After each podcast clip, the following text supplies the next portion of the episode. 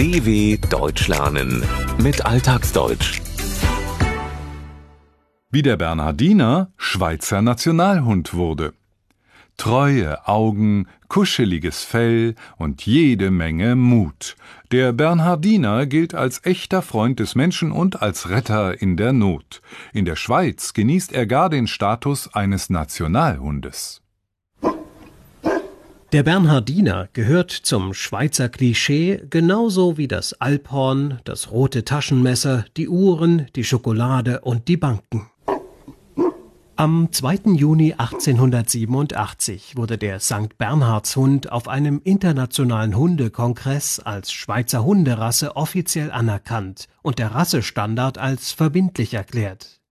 Alexandra Burgdorf von der Stiftung Fondation Barry im Wallis, der weltweit bedeutendsten Bernhardiner Zucht, weiß, wie er auszusehen hat. Das ist schon mal ein großer Hund, der zwischen 60 und 75 Kilo wiegt. Kommt drauf an, ob Rüde oder äh, Weibchen äh, und wie groß äh, das er ist. Bernhardiner Rüden, also die männlichen Tiere, sind etwas größer und schwerer als die Hündinnen. Die wichtigsten optischen Merkmale der Hunde sind, so Alexandra Burgdorf, das Fell zweifarbig, also braun-weiß, aber mit Zeichnungen, also nicht äh, uni, nicht einfarbig. Und eben der Kopf schwarz, braun und weiß, eine Mischung. Zum Beispiel die Augen müssen schwarz umrandet sein. Obwohl die mitunter etwas tollpatschig wirkenden Bernhardiner als stur gelten, werden sie von ihren Halterinnen und Haltern sehr geliebt, denn sie sind sehr anhänglich und treu, erklärt Alexandra Burgdorf. Sie sind äh, menschenlieb, sehr auf ihren Menschen fokussiert. Sie sind ruhig, schlafen viel, äh, 14, 16 Stunden am Tag. Zum perfekten Familienhund werden sie durch eine weitere Eigenschaft. Sie lassen sich gerne streicheln und viele, die lehnen sich dann regelrecht an sie ran. Gezüchtet wurden die Bernhardiner ursprünglich in der kargen Gebirgswelt des großen St. Bernhard Passes in 2469 Metern Höhe. Die Mönche, die dort im 11. Jahrhundert ein Hospiz als Zufluchtsort für Reisende gegründet hatten, nutzten die Hunde als Lastenträger. Spätestens seit dem 17. Jahrhundert setzten die Augustiner Chorherren die gutmütigen Vierbeiner dann im Schnee als Suchhunde ein, um vom Weg abgekommene aufzuspüren. Der bekannteste Bernhardiner ist Bari, nach dem die Fondation Bari benannt ist. Bari ist 1800 geboren hat auf dem Pass gelebt und er soll 40 Menschen das Leben gerettet haben. Also die Leute im Schnee gefunden haben und dann eben mit den Chorherren zurück ins Hospiz. Dass Bari viele Menschen gerettet hat, ist tatsächlich dokumentiert, sagt Alexandra Burgdorf. Unzutreffend sei dagegen, dass der sagenumwobene Vierbeiner vom 41. Geretteten getötet wurde.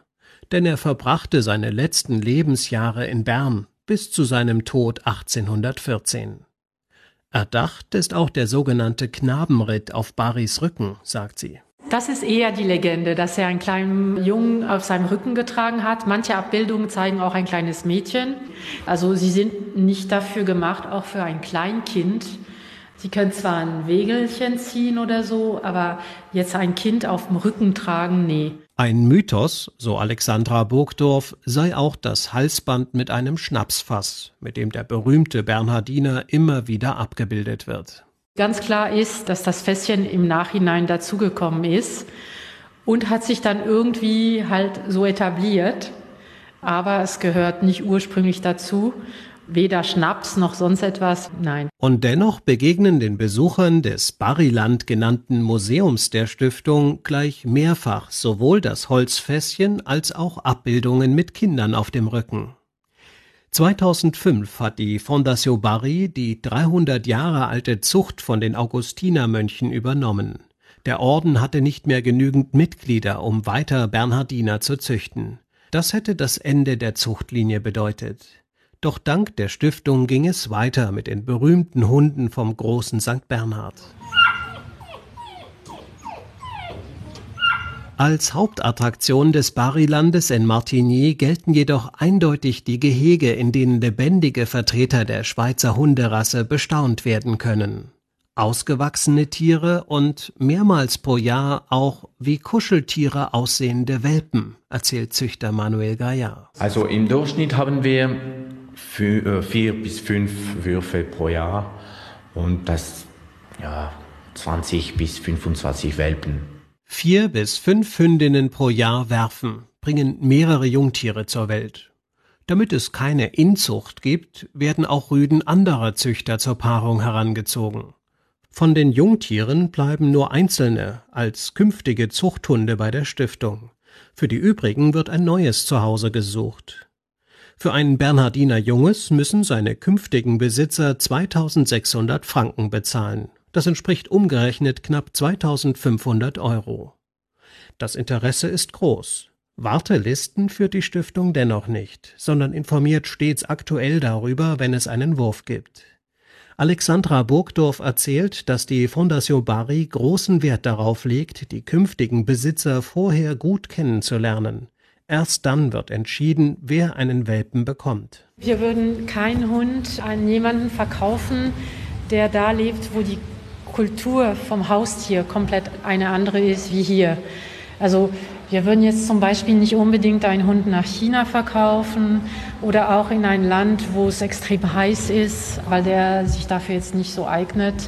Aber es kann sein, also wir haben auch schon Hunde nach Amerika verkauft, also Nordamerika, äh, Nordeuropa, hier in die ganzen umkreisenden Länder, Italien, Frankreich, Deutschland. Außer für die Zucht und im Museum nutzt die Fondation Bari die Vierbeiner als Besuchshunde in Alters- und Behindertenheimen sowie Schulen oder als Therapiehunde für tiergestützte Therapien erkrankter Menschen. Berühmt wurden die Bernhardiner einst als Rettungs- und Lawinenhunde. Doch dafür werden sie schon längst nicht mehr eingesetzt hauptsächlich wegen ihres Gewichts und weil sie nicht so agil, beweglich sind, meint Alexandra Burgdorf. Einfach weil die Technik heutzutage ganz anders äh, ist. Früher gab es keine Hubschrauber. Also Bernardiner werden jetzt viel zu schwer für die Helikopter.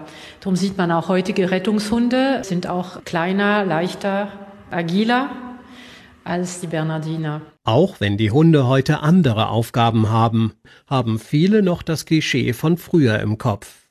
Im Sommer kann man die Tiere an der ursprünglichen Zuchtstätte besuchen, dem Hospiz auf dem großen St. Bernhard Pass.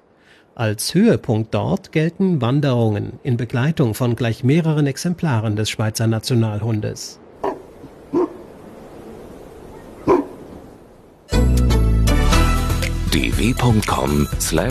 dw.com/alltagsdeutsch